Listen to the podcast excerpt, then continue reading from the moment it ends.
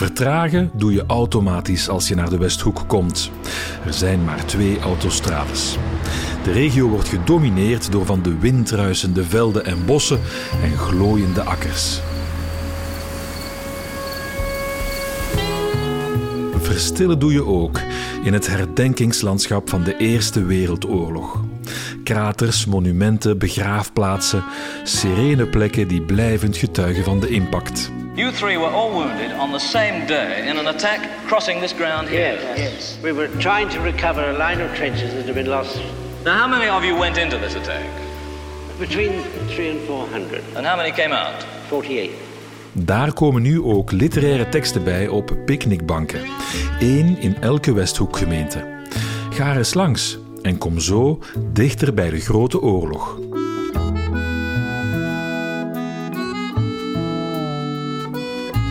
Ik ben Ronald Verhagen en samen met enkele interessante gasten bezoek ik de prachtige stilteplekken waar de picknickbanken staan. In deze aflevering ga ik met Machid Mohajerin naar Alveringem. Wat bijblijft is dat bedekken van iets dat ons allemaal wel kan aanspreken. Met Hermine van Beveren naar Loreningen. Was het vaderlandsliefde? Kan het geloof er ook bij komen dat dat offer willen brengen? Naar Diksmuiden met Rudy Franks. Wat wij doen moet kunnen te herleiden zijn tot een paar korte gebalde vragen die in mensen hun hoofd als een ijspegel binnenblijven. En tenslotte naar de meest westelijke plaats van de Westhoek, de Pannen, met Wouter de Pre. Ik denk dat dat gaat om, om heel hard een vrouwelijke aanwezigheid. Er is een soort kanaal en er uh, rijden auto's langs. En wij staan op een padje, een fietspadje misschien. Wij, dat zijn Machid Mohajerin en ik. Het kanaal is de Lovaart. We zijn in Fortem, in de buurt van Alveringem. Op de bank staat een tekst van Michel Topiac, brigadegeneraal van het 58e regiment van het Franse leger. Op 22 april 1915 maakt hij een gasaanval mee bij Ypres. Topiac en andere overlevende soldaten moeten de oprukkende Duitsers afslaan. Op 1 mei wordt hij afgelost en mag hij op zijn effen komen in het rustkantonnement van Alveringem. Op 2 mei schrijft hij een brief, gericht aan een vriend in Frankrijk. De ces villages et belle ferme qui émaillant comme à plaisir cette riche plein de Van deze dorpen en prachtige boerderijen die deze rijke vlakte van Vlaanderen accentueerden, is alles niets dan ruïne en vuur. Niets anders dan een immens massagraf, een waardige trofee van deze verschrikkelijke oorlog. Deze winter was het gewoon een modderzee. Nu heeft de lente wilde vegetatie voortgebracht die alles probeert te bedekken met een sluier van groen. Deze kleine heuveltjes die zich vormen als de golven van de modderige oevers van de IJzer. Qui forment comme les vagues de rive boueuse de l'Isère. Die toon is eigenlijk zelfs een beetje romantisch. In zekere zin een soort van ah, uh, een, een metafoor, een, een, een, mooi beeld bijna hè? Van, van de natuur die, die de putten toedekt.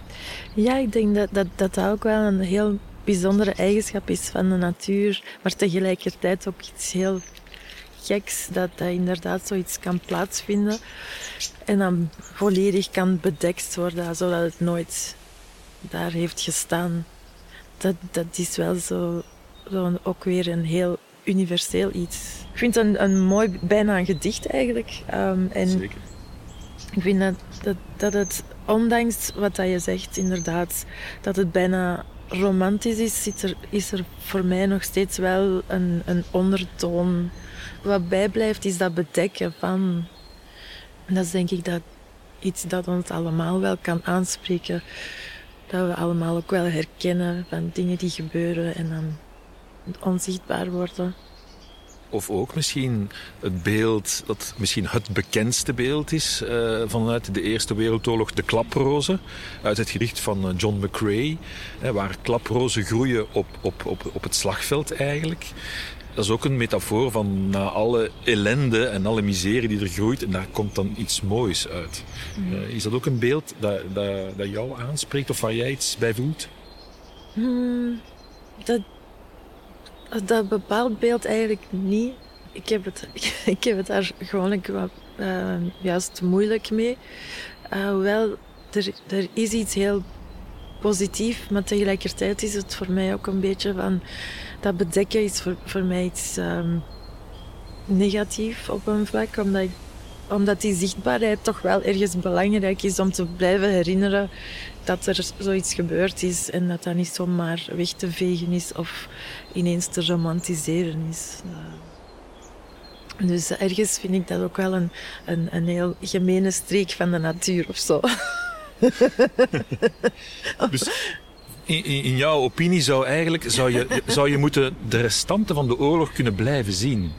Voor een stuk misschien wel een teken of zo. Een, teken van, uh, dat, dat toch aanduidt dat, dat er dingen gebeurd zijn. De teksten op de banken zijn alvast zo'n teken.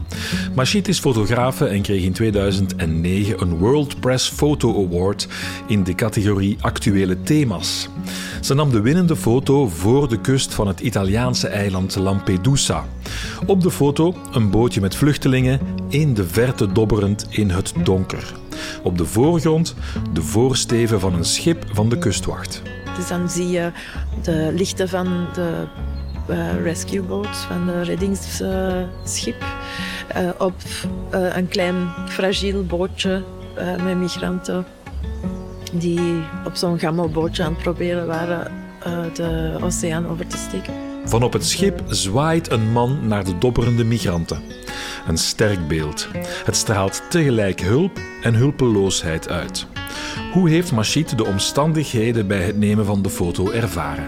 Iedereen was eigenlijk aan het roepen op dat moment, omdat iedereen in paniek was op de boot, omdat ze dachten dat dat, dat politie was en dat ze onderschept werden. Dus het was een zwaar paniekmoment.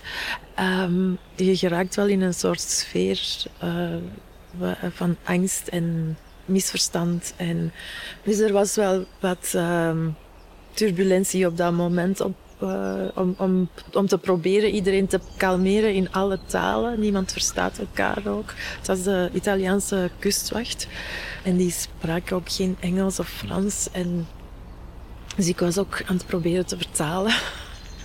Het was voor mij altijd wel moeilijk om, om afstandelijk te blijven als ik uh, in dergelijke situaties. Dus ik was niet enkel aan, aan mijn beeld aan het denken. Woesteling Roderick Six, geboren in Woesten bedoel ik, is de curator van de teksten op de banken. En net als Machit is ook hij onder de indruk van de woorden van Michel Topiac. Michel Topiac was een eenvoudige boerenzoon die de eerste slag om Yper meemaakte en daar ook een gasaanval overleefde.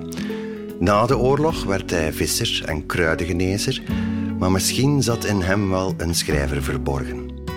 Want Topiac schrijft. Van die dorpen met hun pittoreske hoeves, die het rijke Vlaamse vlakke land zo mooi emailleerden, schiet maar weinig meer over dan een ruïne en een vlammenzee. Een immens massagraf voor mens en dier. De befaamde trofee van die verschrikkelijke oorlog. Van dat soort zinnen gaat mijn literair hart gloeien. De regels glooien als het landschap dat Topiac beschrijft Vorm en inhoud vallen zo mooi samen. En op het einde gloort ook hoop door. De plantengroei die zich herstelt na de menselijke vernietiging. Als een groene lijkwade, schrijft Topiak. En die bulten waarover hij spreekt zijn natuurlijk de bomkraters. En die kun je nog altijd zien als je door de Westhoek reist. Kleine grafheuvels zijn het geworden, waar nu bloemen op groeien.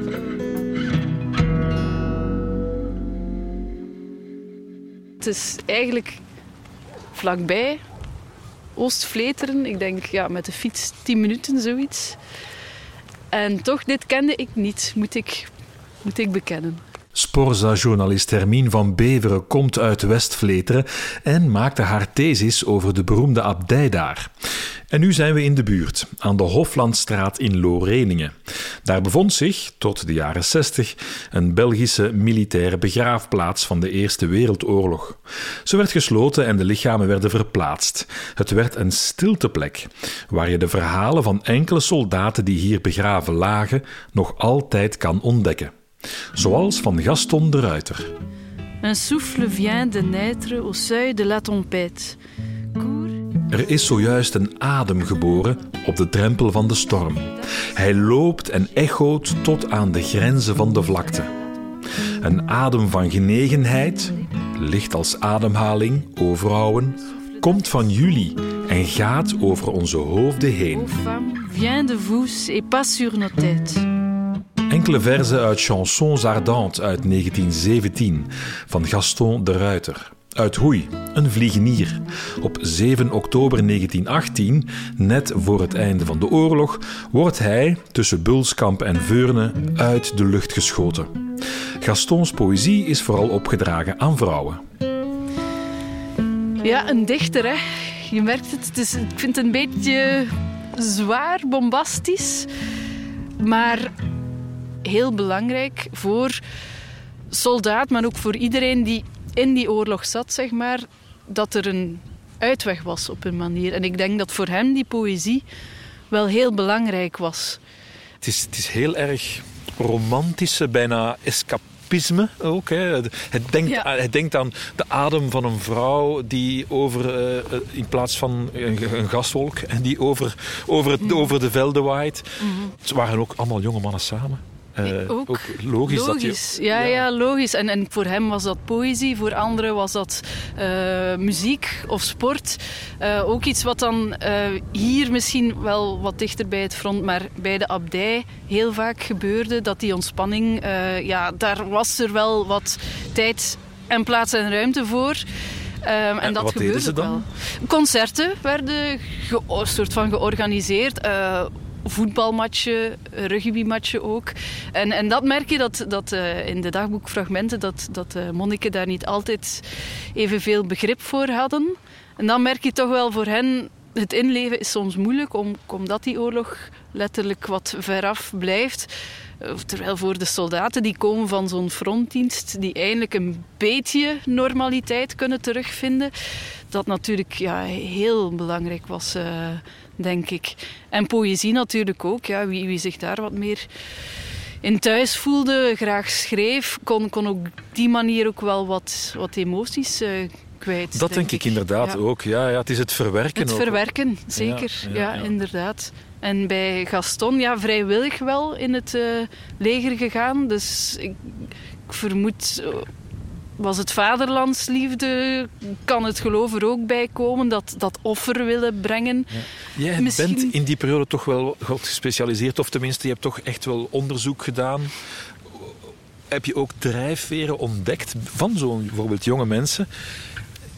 Kunnen we dat nu begrijpen? Dat zij eh, een offer brengen. We hadden Pierre, de man van Mireille in Vleteren, die, die het als een, een eer zag om offer te brengen voor zijn land. Deze Gaston ook eigenlijk. Hè, die offert zich ook op. Ja, voor, voor Die heroïek. die heroïek, vaderlandsliefde, geloof, we zeiden het al, maar ik, ik denk zeker voor een stuk, en misschien bij Gaston wel, wel meer dan bij Pierre, omdat hij dan ook nog vliegenier is geworden. Eh, avontuur, denk ik. Ehm, dat zeker ook wel, wel meespeelde. En dat het ook wel vaak een mix van verschillende eh, zaken geweest zal zijn. Maar ja, avontuur niet te onderschatten. Ehm, Westvleteren bij de kerk is nog een, een eh, militaire begraafplaats. Daar ligt een Argentijn.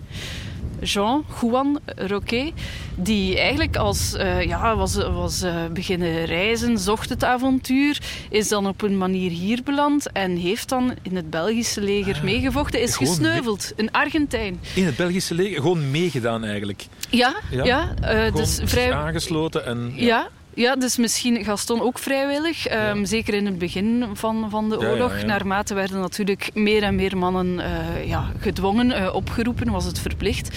Dus die mix, ik denk dat het, dat bij weinig mensen maar één iets zal geweest zijn, bij weinig mannen. Maar vaak ook wel een mix van verschillende drijfveren. Ja. Ik probeer me in te beelden, je hebt je dan zo in die thesis gegooid, je hebt dat onderzoek gedaan, maar dan ben je toch een hele andere richting uitgegaan. Hè? Je bent niet verder onderzoeker geworden of, of, of auteur of, of, iets met, met je diploma, je bent sportjournalist geworden. Ja. Hoe, hoe, hoe is dat uh, zo kunnen verkeerd gaan? ja, bedankt. Uh, nee, wel sportjournalist om te beginnen.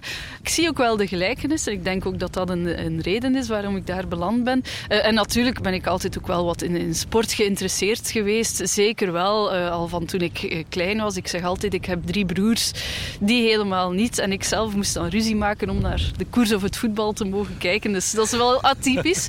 dus ja, dat, dat, dat was gewoon zo. Ja, waarom heb je bepaalde interesses? Dus dat was wel iets dat, dat bleef. En dan journalistiek is wel iets, en is het dan sport of algemeen, waar je wel, en bij sport eigenlijk zeker, ook wel behoorlijk wat met verhalen kan doen. Die, ja, die, die hebben ook wel die, die emoties soms, uh, met heroïsche ook soms. Dus in die zin zie ik wel de gelijkenissen bij Sporza een paar keer toch wel al iets kunnen doen met die mm-hmm. oorlog en sport. Bijvoorbeeld toen de Plug Streets in Gent-Wevelgem kwamen. Ja, en uh, ja, heel fijn om dat dan nog eens uh, te kunnen doen. Ben ik met onder meer Simon Louagie van Talbot House gaan spreken. Ook uh, bij Ploegsteert, bij de wegen zelf natuurlijk. Waar je ook, want komen we eigenlijk terug bij uh, die ontspanning waar we het over hadden. Waar ook die uh, voetbalmatch gespeeld was tussen Duitsers en geallieerde soldaten en Britse soldaten. Waar je dat monument voor hebt. Als het kan, probeer ik het ook wel aan te raken. Ook al lijkt het misschien niet zo evident, maar, maar het kan. Geschiedkundige achtergrond bij de koers. Ik ben fan. Roderick Six komt net als Hermine uit deze streek. Maar hij kent Loreningen wel goed. Daar is een reden voor. Ik heb een poosje in Loreningen gewoond.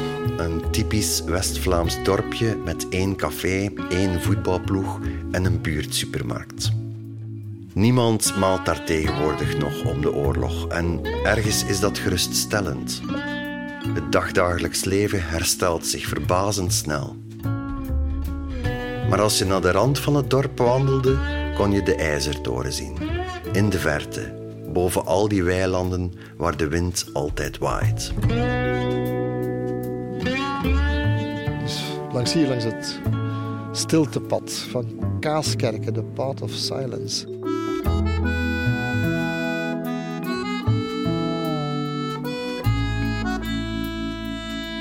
Kaaskerken is blijkbaar helemaal ik het goed begrepen heb. Of zelfs verplaatst of zo. Dus, uh... Ja, het schijnt hè, dat ze de, het dichter bij Dixmuiden hebben gelegd. uit, zo, uit een soort praktische overweging van ja, het ligt nu toch plat, we kunnen het even goed op een meer. Ja, dat is, uh, dat is West-Vlaamse nuchterheid, lijkt mij zo. Dat is, uh, ja, dat is ook wel gezond soms. Hè. Ja. Zo'n 300 meter hebben ze het opgeschoven, het nieuwe Kaaskerken, richting Diksmuiden dus. Rudy Vanks en ik wandelen langs het stiltepad de velden in. Daar staat een picknickbank met een tekst van Cyril Buysse. Buysse woonde in Den Haag en bezocht via Frankrijk de frontstreek in de zomer van 1916. Als verslaggever, niet als oorlogstoerist. Maar de grens is soms dun. Daar kan Rudy zich in herkennen. Ik ben in Mosul geweest toen de stad waar de IS zijn, de hoofdstad van zijn kalifaat had, is kapotgeschoten, vernield. Dat is tien maanden belegerd. En je komt daar in het centrum en je vindt daar nog de lichamen tussen verwrongen en, en, die daar al maanden liggen en, en, en, puin. Dat blijft zo, maar dat is de verrotting van de geschiedenis die je daar voelt. Hier voelt je dat gelukkig niet meer. Het heeft een zekere sereniteit gekregen. En dat zou ik nooit doen voor mezelf, om daar te gaan kijken, zomaar. Terwijl dit wel, dit wel, dit, dit krijgt een soort van historisch, filosofisch, dat klinkt nu groot, hè, maar het heeft een heel andere betekenis. Reflectie meer. Ja. Terwijl dat je... Hoe is dat dan om zoiets te zien als Mosul? Dus wat, wat de absolute gruwel is. Hè? Hoe, hoe kunt je daarop voorbereiden en, en hoe herstelt je daarvan? Heb je daar een weerslag van? Nee, er is niks dat u kan voorbereiden. Hè. We zijn daar als stoemelings. Hè, zo. Ik wou daar per se gaan kijken, maar ik kon me niet voorstellen dat dat daar zes maanden nadat de slag voorbij was, nog altijd als een soort van wraakgevoel zo bewaard werd. En dan struikelde over lichamen, gekruipt daardoor. We waren daar clandestien. En ja, dan denk ik van, dit is het beste wat ik mij kon bedenken. Ik probeer dat dan ja, te sublimeren of zoiets literairs van te maken. Alsof Dante in de onderwereld af, afdaalde. Zo'n soort van inferno. Dat je daar tussen die lichamen gaat en dat je dat puin en dan begin je zo'n beetje te ruiken. En dan, dan ziet je dingen en je vindt geen levende ziel meer. Cyril Buysse publiceerde zijn verslagen in de Nederlandse krant De Telegraaf. In 1917 werden ze als boek uitgegeven, met als titel Van een verloren zomer.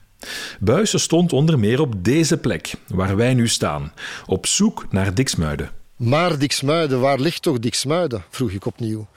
Diksmuiden, zei hij langzaam, terwijl hij de verrekijker aan zijn ogen zette. Hij staarde en zocht een lange poos. Toen trok hij zijn hoofd opzij, de kijker roerloos in zijn handen. Ik nam het instrument van hem over en keek strak in dezelfde richting. Ik zag de groene weiden, de mooie, schitterende velden vol wilde bloemen. Ik zag een dam als van een kanaal of spoorweglijn en achter die dam weer een groene vlakte. En in die groene vlakte hier en daar iets wits of grijs, dat van ver leek op grafzerken in een uitgestrekt kerkhof. Meer zag ik niet. Ik zie enkel een kerkhof in een weiland met grijze en witte, meestal lage monumenten. Dat kerkhof, antwoordde de veldadjudant met een trage, ernstige stem, is het enige wat nog overblijft van het ooit wit riant stadje Diksmuiden. En, dat, is, eigenlijk geen oorlogsterrorisme, hè, want het is in 1917 geschreven, dus eigenlijk deed hij wat ik ook doe. Hè. Dat is namelijk gaan kijken, observeren, verslag uitbrengen en zijn eigen verbazing tonen daarover. Mij doet dat heel erg denken, als ik dat lees nu. Hè. Er is zo'n heuvel vlakbij Gaza in, in Israël. Eén kilometer van, dus van eigenlijk de frontlijn van waar het begint Gaza. Dat ik de Hill of Shame ben beginnen noemen. Waar reporters een tijd lang, vroeger, bij vorige oorlogen, maar ook nu als je een beetje in een duik af en toe kunt gaan staan. En dan zie je in de verte op een kilometer, zo ongeveer even ver als dat hier de ijzertoren van Diksmuiden ligt, hè, zie je daar Gaza-stad beginnen. En dat is dan kilometers lang en dat wordt gebombardeerd. En dat ligt plat.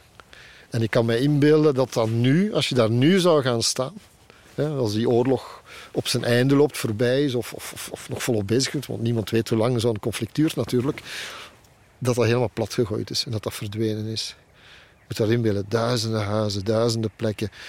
Mensen die ja, verdwenen zijn, gedood zijn. Daar doet het verhaal van Cyril Buijsen mee aan denken.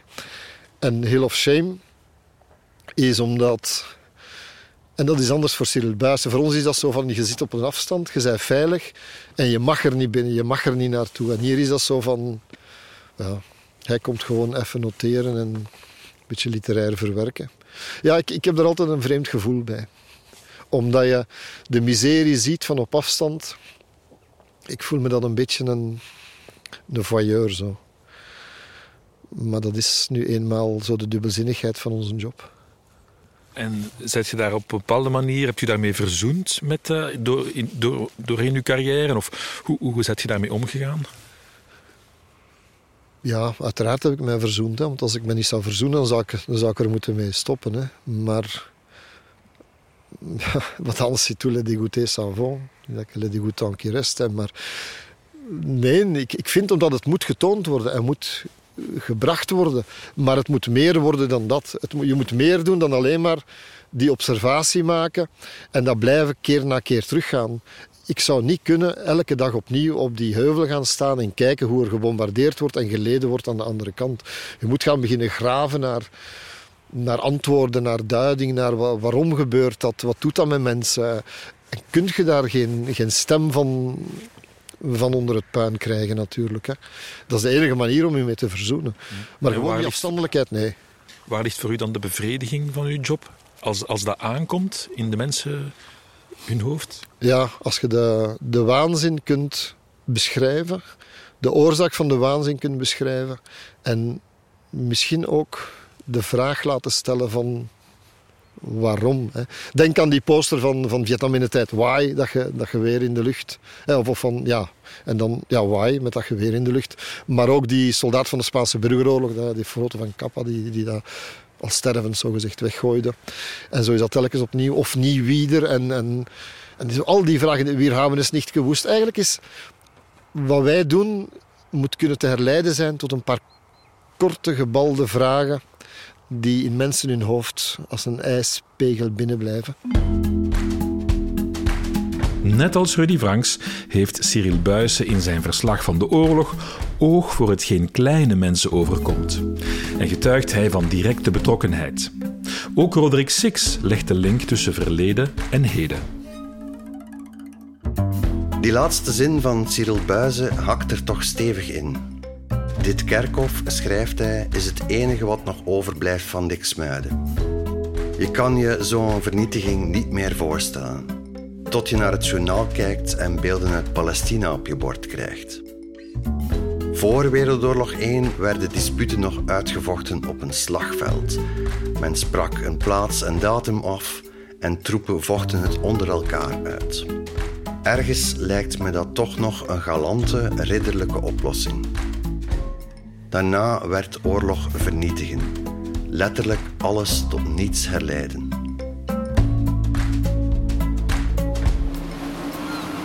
Al veel verhalen gehoord, veel gedachten die blijven hangen. Goed om even te kunnen uitwaaien. Samen met Wouter de Pre sta ik op het strand van de Pannen. Ja, dus we staan op het strand met de schelpjes onder onze voeten. Uh, we kijken naar de Noordzee. Je hebt momenten dat de Noordzee echt, dat de zee en de hemel één worden. Dus dat je niet weet waar het, waar het in elkaar overgaat. En dat zijn mijn favoriete momenten. Vandaag is de overgang duidelijk. Maar de zee oogt spectaculair in al zijn tinten grijs en blauw. Een beetje verderop rijst het standbeeld van de drie wijsneuzen op. Maar wij hebben vooral aandacht voor de verpleegsters van het vroegere hotel L'Océan. Zij droegen een insigne met daarop een leuze. Guérir quelquefois, soulager souvent, consoler toujours. Het stond op het insigne van de uh, verpleegsters die hier in uh, Hotel L'Océan uh, werkten. Hè. Ik vind het een ontroerend tekstje. Het is een, um, een soort um, motto, is het. Hè. Dat op dat insigne stond. Dus je moet je de situatie voorstellen. De gewonden die daar naartoe werden gebracht, dus de meest verschrikkelijke verwondingen. De hoofdarts, dokter De Page, die vond dat gewonden zo vlug en zo dicht mogelijk bij het front verzorgd moesten worden. Had innovaties op het gebied van ontsmetting om amputaties te, te vermijden. En dan lopen daar die verpleegsters rond, samen met koningin Elisabeth trouwens. En die verpleegsters lopen daar rond en die hebben op hun insigne hebben ze staan genezen, soms. Dat is een heel realistische insigne. Soulager souvent. Dus verlichten dikwijls. Dat lukte hen dikwijls om verlichting te brengen. Consoler toujours. Troost kon er altijd gebracht worden. Ja, ik denk dat een... het is terzelfde tijd realistisch en ook motiverend. Dus ik vind het mooi. Het is uh, een stuk geraffineerder dan wat je verwacht om terug te vinden als motto. We hebben het al gehad over het uh, verschil tussen het fysiek verzorgen en de mentale problemen die sommige soldaten ook kunnen hebben. Hier wordt het mentale ook wel benadrukt eigenlijk. Het consoler, dat gaat over het, ja, de, psychologie achter troosten, hè, achter uh, naar verhalen luisteren wellicht en proberen ja, die, daardoor verlichting te brengen. Ik denk dat dat daarom nog niet zo concreet is wat, dat, wat dat er van verhalen vertaald zal, zal geweest zijn. Ik denk dat dat gaat om, om heel hard een vrouwelijke aanwezigheid. En dat dat voor die soldaten in die totale chaos ja, de, een moederlijke troost of een zusterlijke troost. Ehm, ja, samen met de, met de rust. En waarschijnlijk zal er ook een deel meegespeeld hebben van dat ze, dat ze lang geen vrouwen zullen gezien hebben. Hè. Dus dat het ook een soort hemel zal geweest zijn voor hen. Ja, dat kan ik mij voorstellen.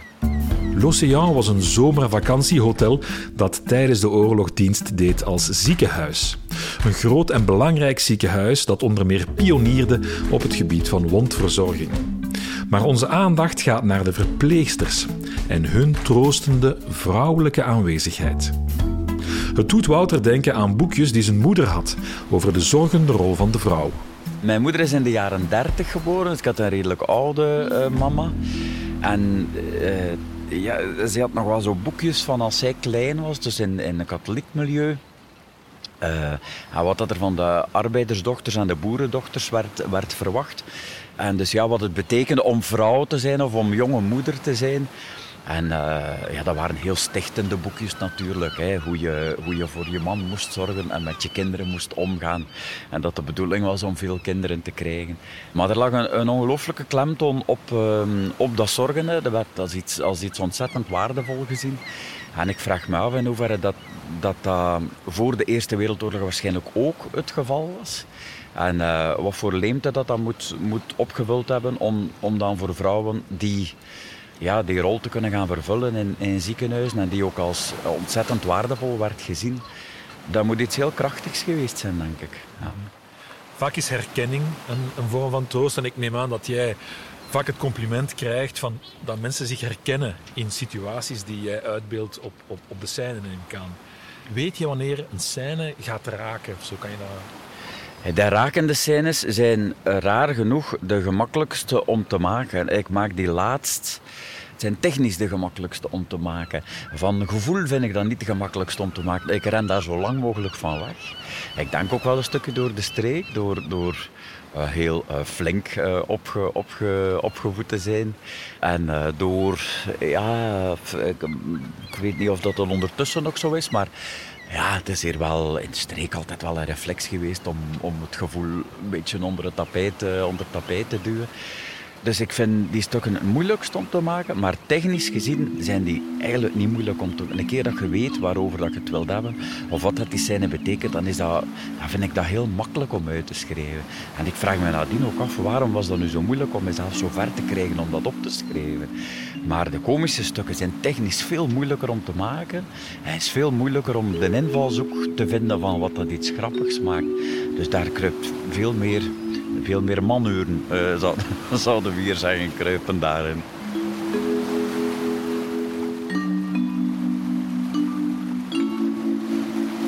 Soms genezen, vaak verlichten, altijd troosten. Dit is de slagzin van het Hospitaal Lotion, waar de verzorging van oorlogswonden gemoderniseerd werd. Men probeerde er nieuwe chirurgische technieken uit, want aan één ding hadden ze daar geen gebrek: menselijke proefkonijnen. De oorlogsslachtoffers werden er aan de lopende band aangevoerd. Mochten we doorheen de geschiedenis van de mensheid meer vrouwelijke leiders hebben gehad, dan zouden ons veel oorlogen bespaard gebleven zijn. Mannen blijven toch apen met knuppels. En het zijn de vrouwen, de moeders, de dochters, de echtgenotes die de brokstukken mogen oprapen. Het zijn de verpleegkundigen van L'Océan die de ware helden zijn. Zij hebben de ravage gezien, zij proberen te zalven waar mogelijk. De wereld zou beter af zijn met meer vrouwen aan de macht.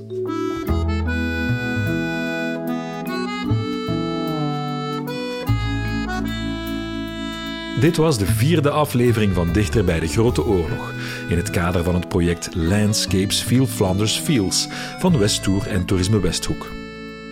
Interviews, opnames en montage Ronald Verhagen, componist van de muziek Ben Venesoen, productie Eline Adam, met de steun van Toerisme Vlaanderen. In de vijfde en laatste aflevering zoek ik picknickbanken op in Heuvelland, Staden, Koekelaren en Langemark. Het is dus een mythe, de Langemark-mythe. Dus het, klopt niet, maar het is natuurlijk wel een soort van gecreëerd. En dan ook wel gebruikt en misbruikt Zeker ook door, uh, door Hitler. Kom zelf ook eens kijken naar één of meerdere literaire teksten op de picknickbanken. Een moment om te bezinnen, midden in het prachtige landschap van de Westhoek.